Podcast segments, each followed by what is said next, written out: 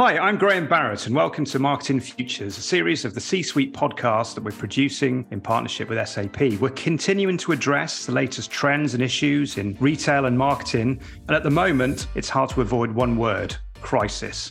From climate to currency, from energy to cost of living, we're living in deeply unpredictable times. What does this mean for brand strategy and customer engagement? How can marketing leaders continue to be effective whilst managing with smaller budgets? These are just some of the questions that today's panel will address. And to that end, I'm delighted to introduce Doug Zarkin, CMO at Pearle Vision, Connor Wells, Head of Marketing and Brand at Heath Skincare, and Kyle Schroeder, VP Global Partnerships at Movable Ink. Welcome to you all. Kyle, maybe I can start with you to maybe set the scene for today's conversation. At Movable Ink, you've recently released uh, this ebook, The Value of Customer Centricity During Economic Downturn. Maybe you could share with us some of the key themes of that ebook.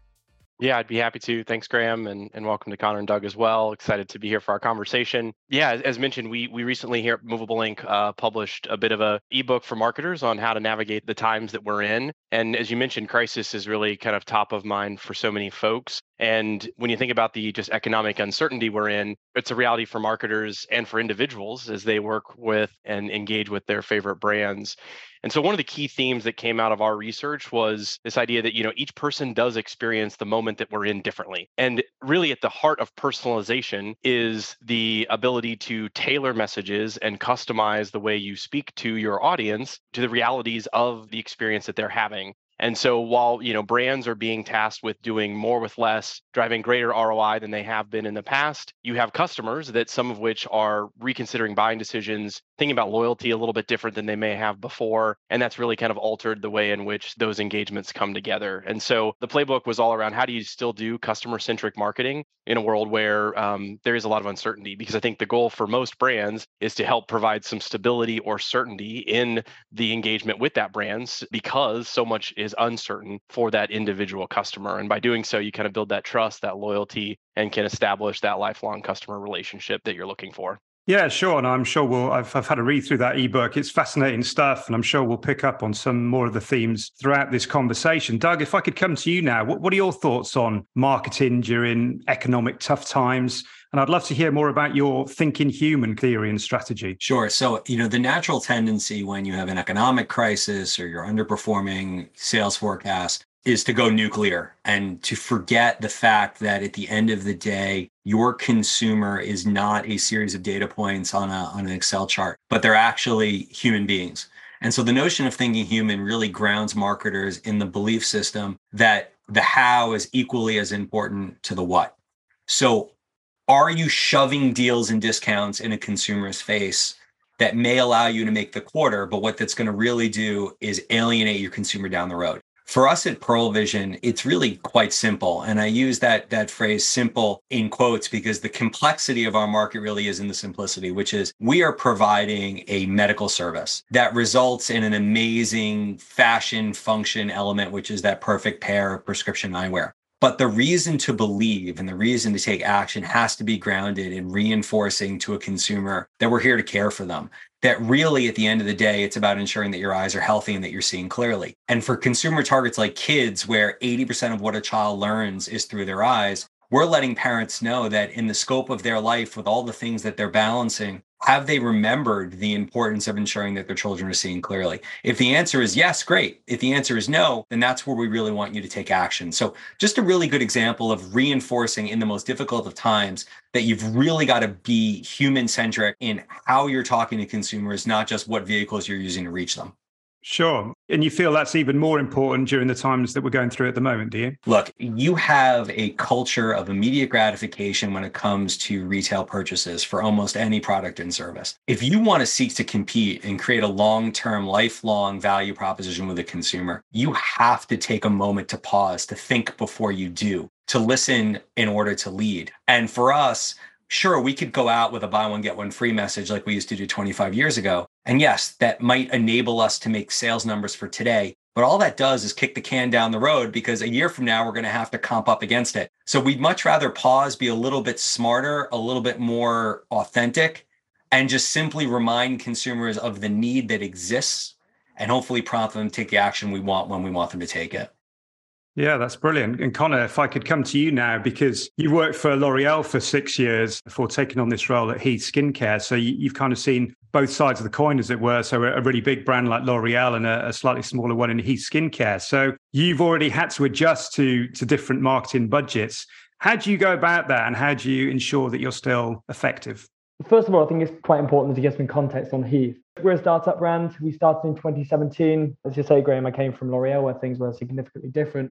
Right now, we're in the process of really building this kind of brand territory that we own. And I think, honestly, a lot of it comes down to, um, uh, you know, what we've just heard about. I think we look at things from a startup now very similarly to kind of this thinking human, but almost in a different approach because ultimately i'm a firm believer in the kind of ethos that you know we have at heath is that consumers are buying very much more well emotionally now so it's our job to kind of reach them on an emotional level. And I think one of the fundamental differences, which makes it easier to work with slightly smaller budgets, is that we don't necessarily have to operate like a big giant. I think that there is a huge, profound focus now on agility, particularly with, with marketing. Marketing moves at a pace. You know, one minute you're looking at ways to kind of take on board more third party data, then you see the decentralization of data, and you have to start getting first party yourself. And it moves at such a pace.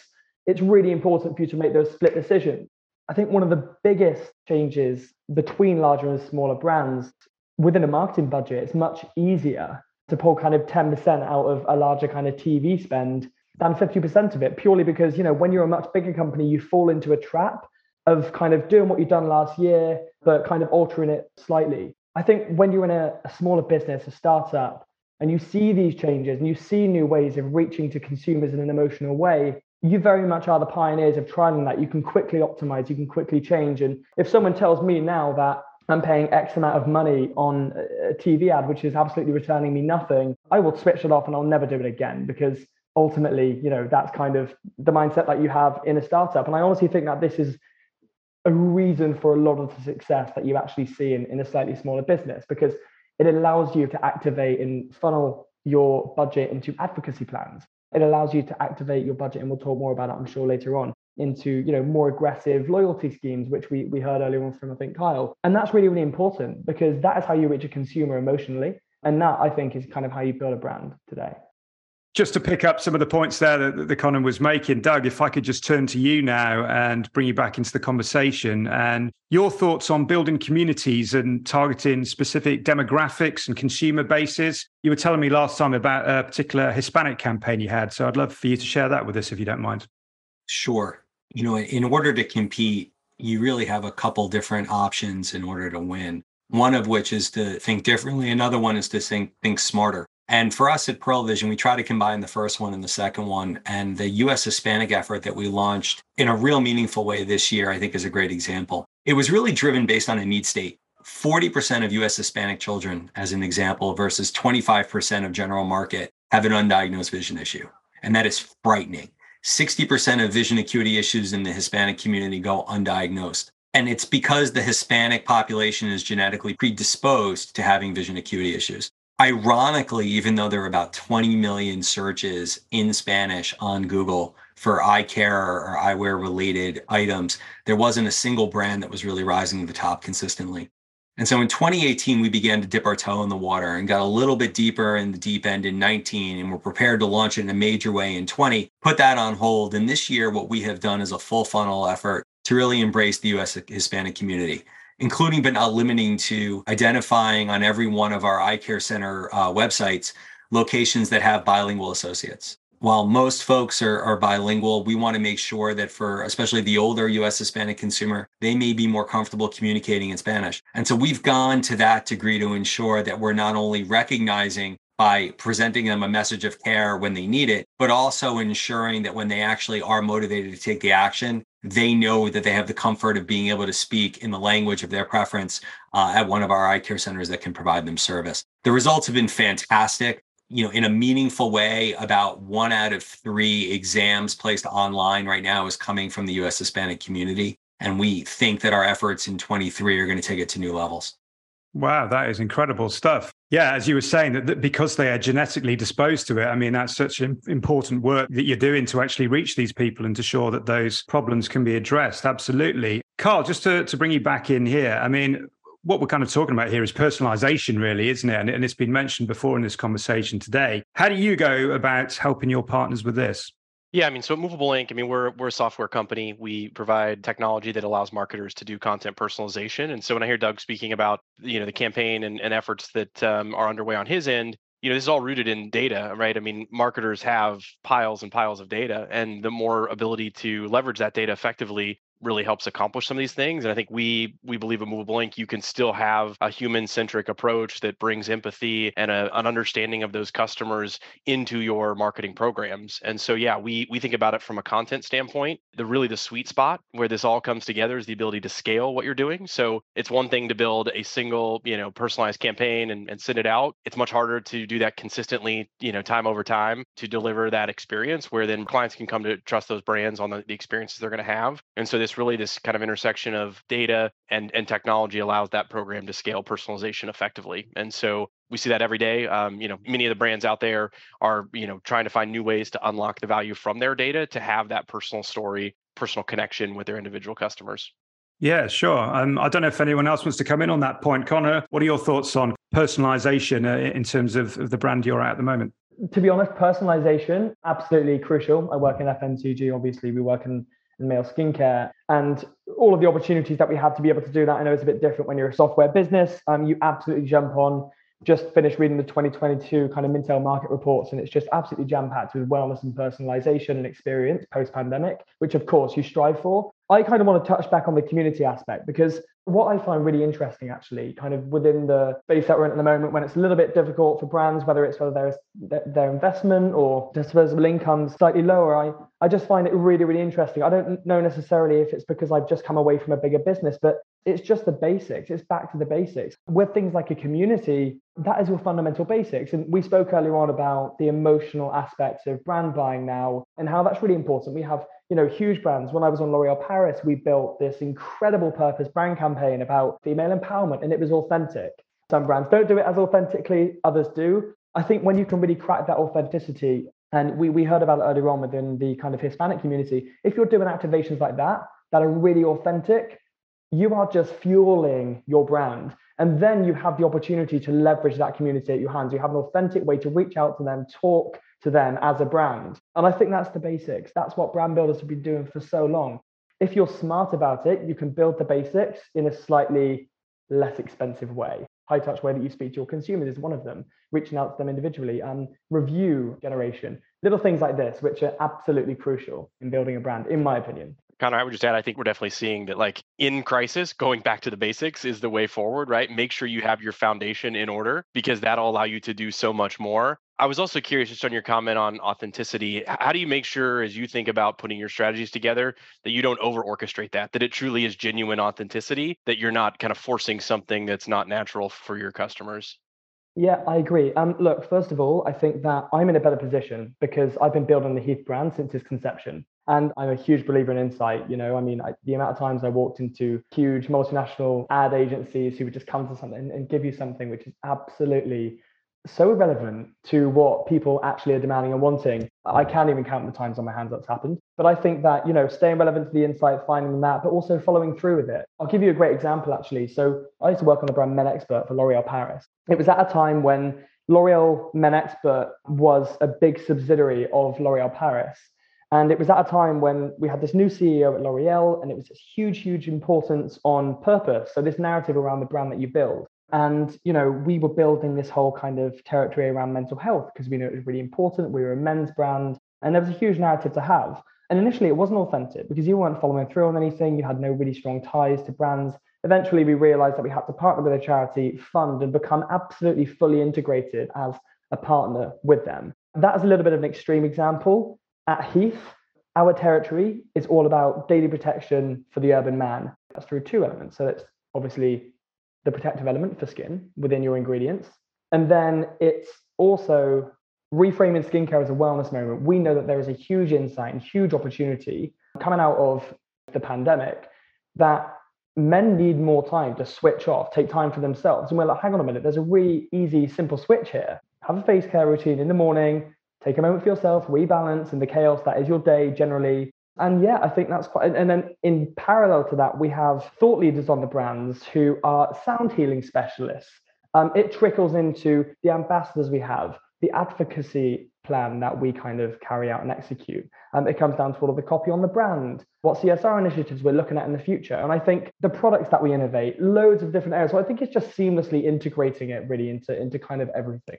That's your question. Yeah, I love it. I love it. I appreciate the it's not just a campaign, it's integrated into the core mission of the company, the values, and all the way through the way you think about the program. So it makes a lot of sense. That's authenticity. Yeah, absolutely. And uh, listen, we'll come back to something you said about ambassadors and the influence you use in a second. But Doug, let's bring you back into the conversation here because what I was interested in from the eye care business is you don't get to see your customers as much, do you? Obviously, you come for a checkup maybe a year, 18 months. So how do you, how do you keep that connection going with your customers during that period?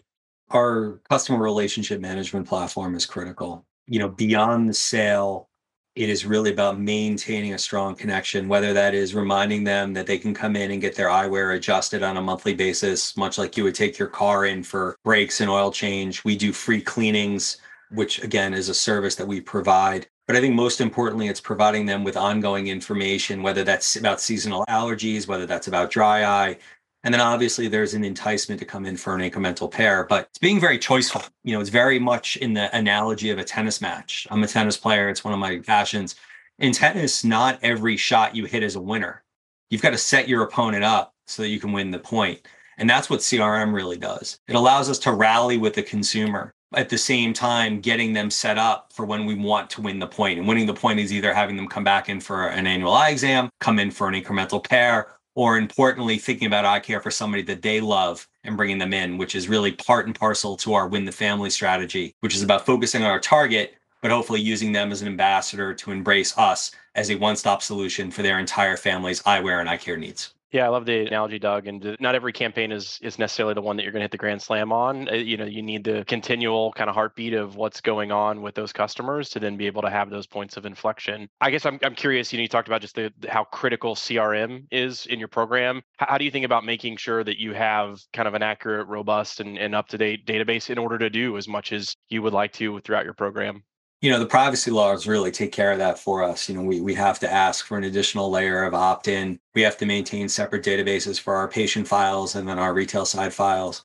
But it's really up to the most important tool that any marketer has in their arsenal which is their frontline associates to ensure that during the the engagement process with a patient from the exam room to the retail floor that we're collecting information and that information is collected based on a real reason to believe. And the reason to believe is either an update on where their order is or most importantly, stay in touch with us so that your eye care is something that is top of mind to you, much like it's top of mind to us.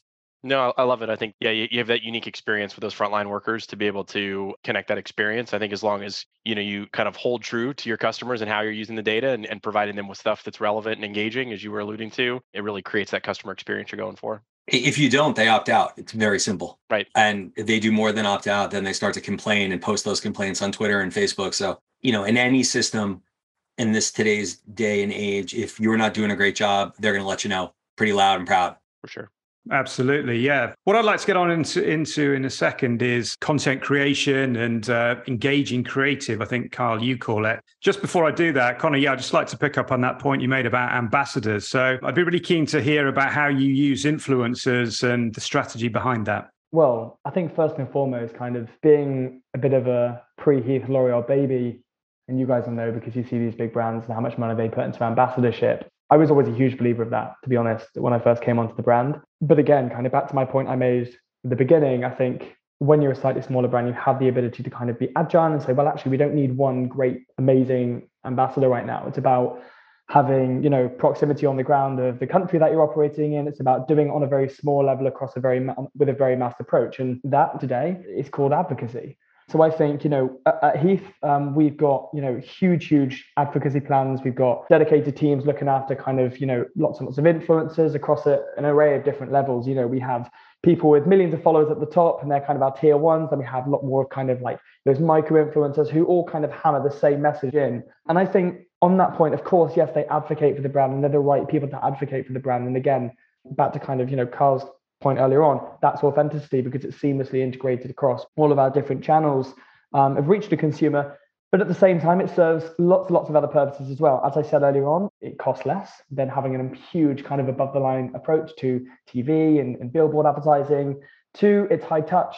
You reach consumers directly within their kind of safe space, which is sometimes social media, could be, you know, kind of within another vehicle, vehicle of media. But finally, it's a content driver. Hopefully, I speak for Doug and Kyle when I say that any business today, if you've got anything that resembles an e-commerce platform, or you know, even even if you're just back to kind of standard brick and mortar retailer, it can go both ends of the spectrum. Um, content is absolutely the heart of the business. Finding ways to bring to life engaging, exciting content it's really, really easy to do that when you have an influencer and an advocacy plan because they're churning it out for you and you can really use that. And also, not only is it it's content which is native usually to most social media platforms, so you can use it's ready to go. These people know what they're doing, they're building it to reach consumers, and you can use it and you have the same benefit. Oh, good. There gets to be a point of disagreement on this conversation. You know, $250,000 for somebody to do a 50 word tweet or a 30 second video I find the influencer marketplace is going to be reset in 2023. There is going to be a massive amount of regulation. You just saw it last night. Kim Kardashian, speaking of influencers, was fined $1.6 million because she promoted a cryptocurrency where people lost their shirt. And even though she wrote hashtag ad, didn't disclose that she was an investor. I think influencers have been taking advantage of brands for the last three or four years, ever since the FCC rules changed and you had to disclose that something was a influencer, it was a sponsored post. I wish it would go away. The reason why I wish it would go away is because brands have turned over their power to people that are pay for players. Frankly, it drives me a little bit nuts to have to take the brand guidelines that this team has worked so hard to curate and hand them over to somebody and cross your fingers that they can maintain their brand while promoting ours. I get it. For a lot of brands, especially in, in fashion, it's a necessary evil. But I am really excited to see this market get a little bit more regulated and start to really regain the value proposition of where this fits into your mix. I think it belongs somewhere. I just don't think it belongs where it is today. Just my personal opinion. Interesting. Yeah, no, no. On, honestly, Doug, like, I, trust me, if I had a pound or or or one point five dollars for that matter, um, I, I, would be a rich man if, if I had a pound for every time I had this conversation. It's one point two. I'm going to London tomorrow. I'm leaving. It's one point two. One point. Oh, but there's a big difference between influencers and an advocacy plan because the majority of what we do at Heath and the way that we adopt our advocacy plan is purely organic. Trust me, I, I do a lot kind of within the Web3 space that's just absolutely swarmed with kind of influencers and everything who are like obsessed with driving value into their own pockets. I completely understand that. And I think that that's something that needs to change. And that is something that bigger brands are throwing cash at. And I see the annoyance on their part because it's frustrating for me. I'm trying to build an authentic business model and not throw tens of thousands of pounds or dollars to these influencers. But I just can't do that. That's not part of our strategy because back to what I said before, it's about building something which is organic and authentic. I'm not going to go to someone who, you know, doesn't represent the brand and say, here you go, here's fifty thousand pounds. Right. Promote our product and let's have a great Black Friday. That would be an absolute disaster for my brand. No, but I mean, what, what, you're basically saying to kind of sum it up is you're using it for good, not for evil. You're doing it in a controlled way. You're maintaining the brand's authenticity. And those are all critical things. You're the exception to the rule, not the rule. The rule, unfortunately, is that people will hand these influencers of different levels of stature, a ton of money, and say, figure out how to connect with your followers. And that's the way they position themselves when they try to sell themselves to brands. As a marketer, I'd love more discipline in the discipline and and there are a lot of companies out there that are getting better at it but it is a it's a painful conversation when you try to do it as a one-off. It certainly is. You desperately need a strategy. 100% really really quickly i'll finish with one thing. Um, if you look at the majority of our influencers from an organic level you know uh, the majority of them are team great britain athletes with 2000 followers. They are local barbers who have a successful you know following because they have great customers this is what i mean by organic influence and what that allows us to do is have that high touch relationship with their communities and because of that they become part of our community in an authentic way No, I, I, I, applaud you for it. I'm, I'm excited. I'm not familiar with your product, so I'm excited to kind of see it when I'm over there.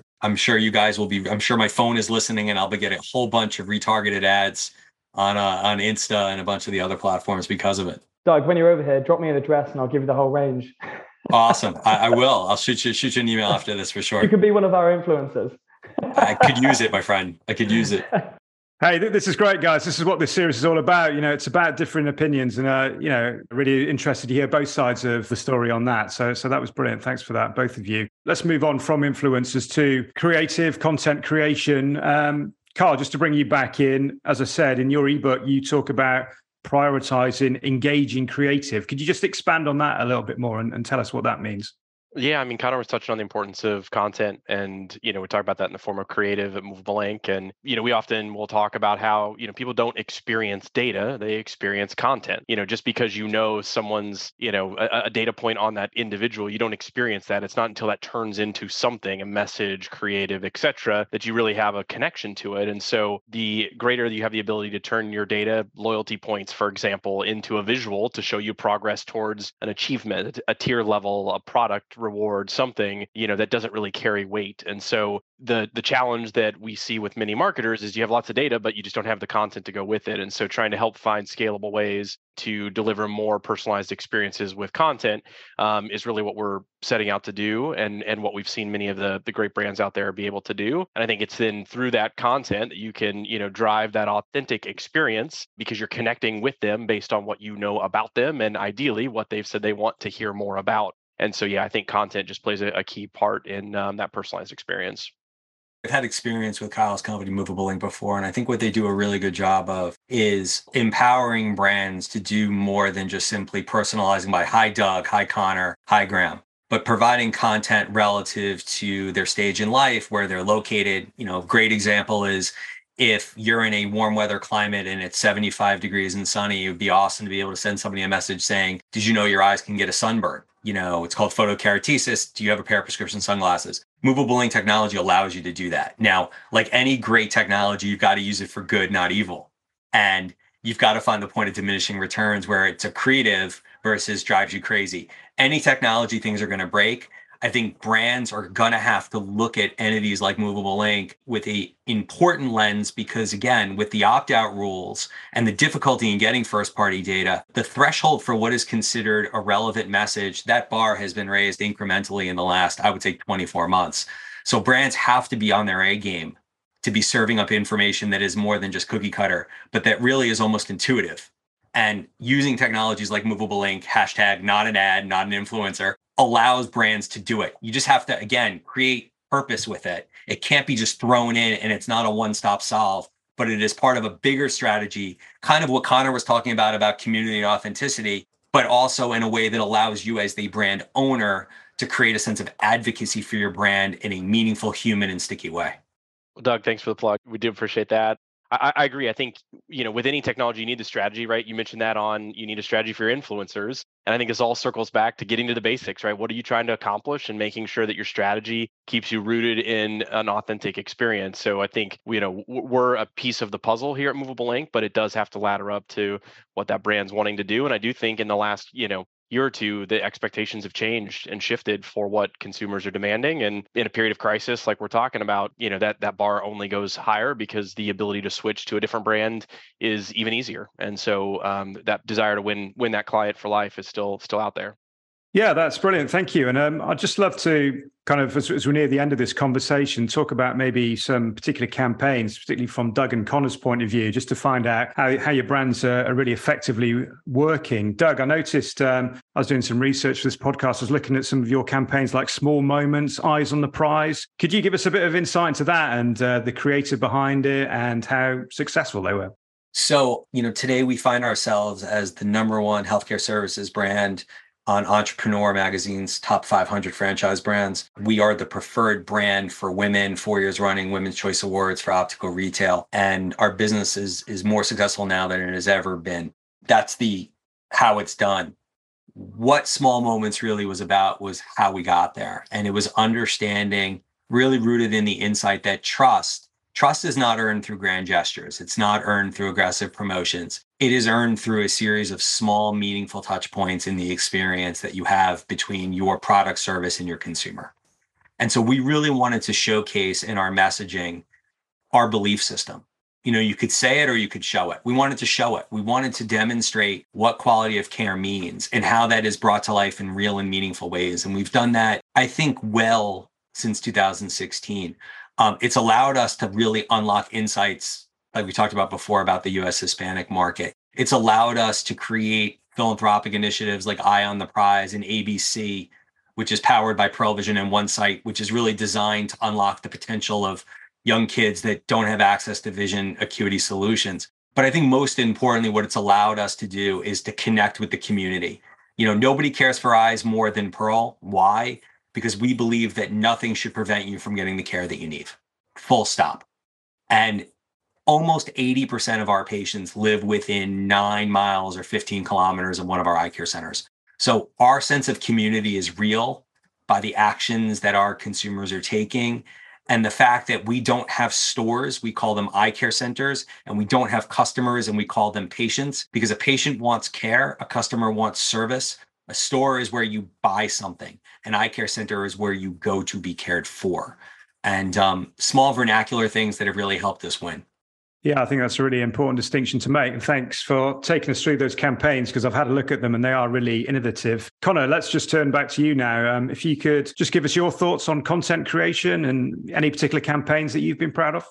Yeah, all of them. I'm kidding. When it comes to kind of Heath, I guess we run very much a campaign oriented business. So what that well, obviously the male skincare category, bit of education, you guys probably won't know this. Um, it's really, really seasonal. So a lot of people come into the market at key touch points. Um, you know, Father's Day is one of them. Of course, Christmas is one of them. But you have these small touch points throughout the year.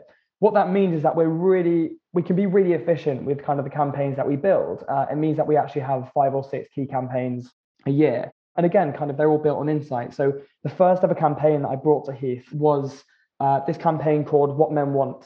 Um, and as I mentioned earlier on, campaigns can either consolidate your brand and build your brand identity, or they can actually fragment it. And that's a trap that a lot of brands fall into unless you're laser, you have a laser clarity on kind of what your identity is. And again, they're built from insight. So if you look at, you know, the male skincare market in the UK, we see that 72% of men actually buy a skincare product to feel good, not look good, very different to the female market. We also see post-pandemic that the number two highest value amongst male skincare buyers is actually their own well-being and the well-being of their family. And that's really really important. So we kind of built this campaign tapping into what men actually want and how they can take care of themselves. And again kind of reframing although it's a very tenuous link reframing skincare as a wellness moment as something which is more authentic. And i mean you know it was it was a success because it was it was transparent.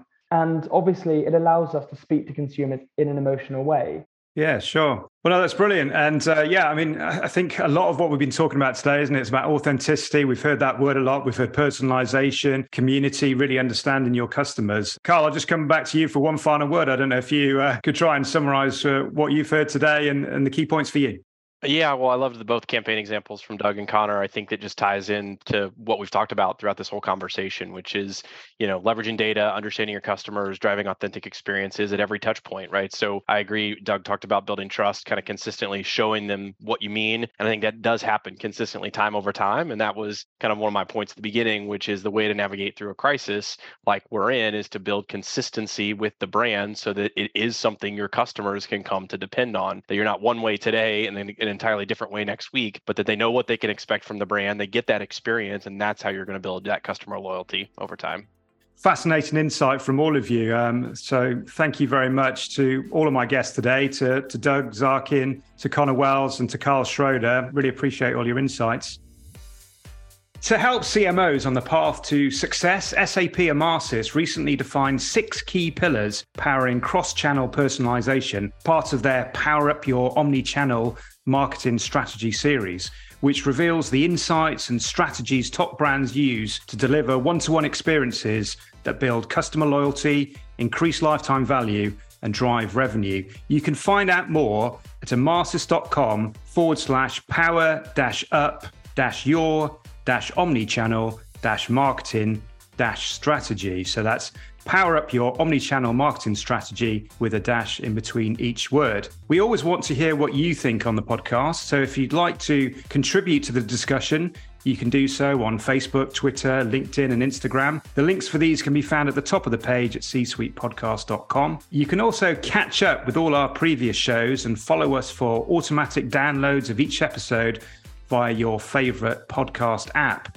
And if you've enjoyed the podcast, please do give us a positive rating and review. Finally, if you'd like to get in touch with the show, you can do that via the contact form on the website, or you can find me, Graham Barrett, and the C Suite podcast on LinkedIn.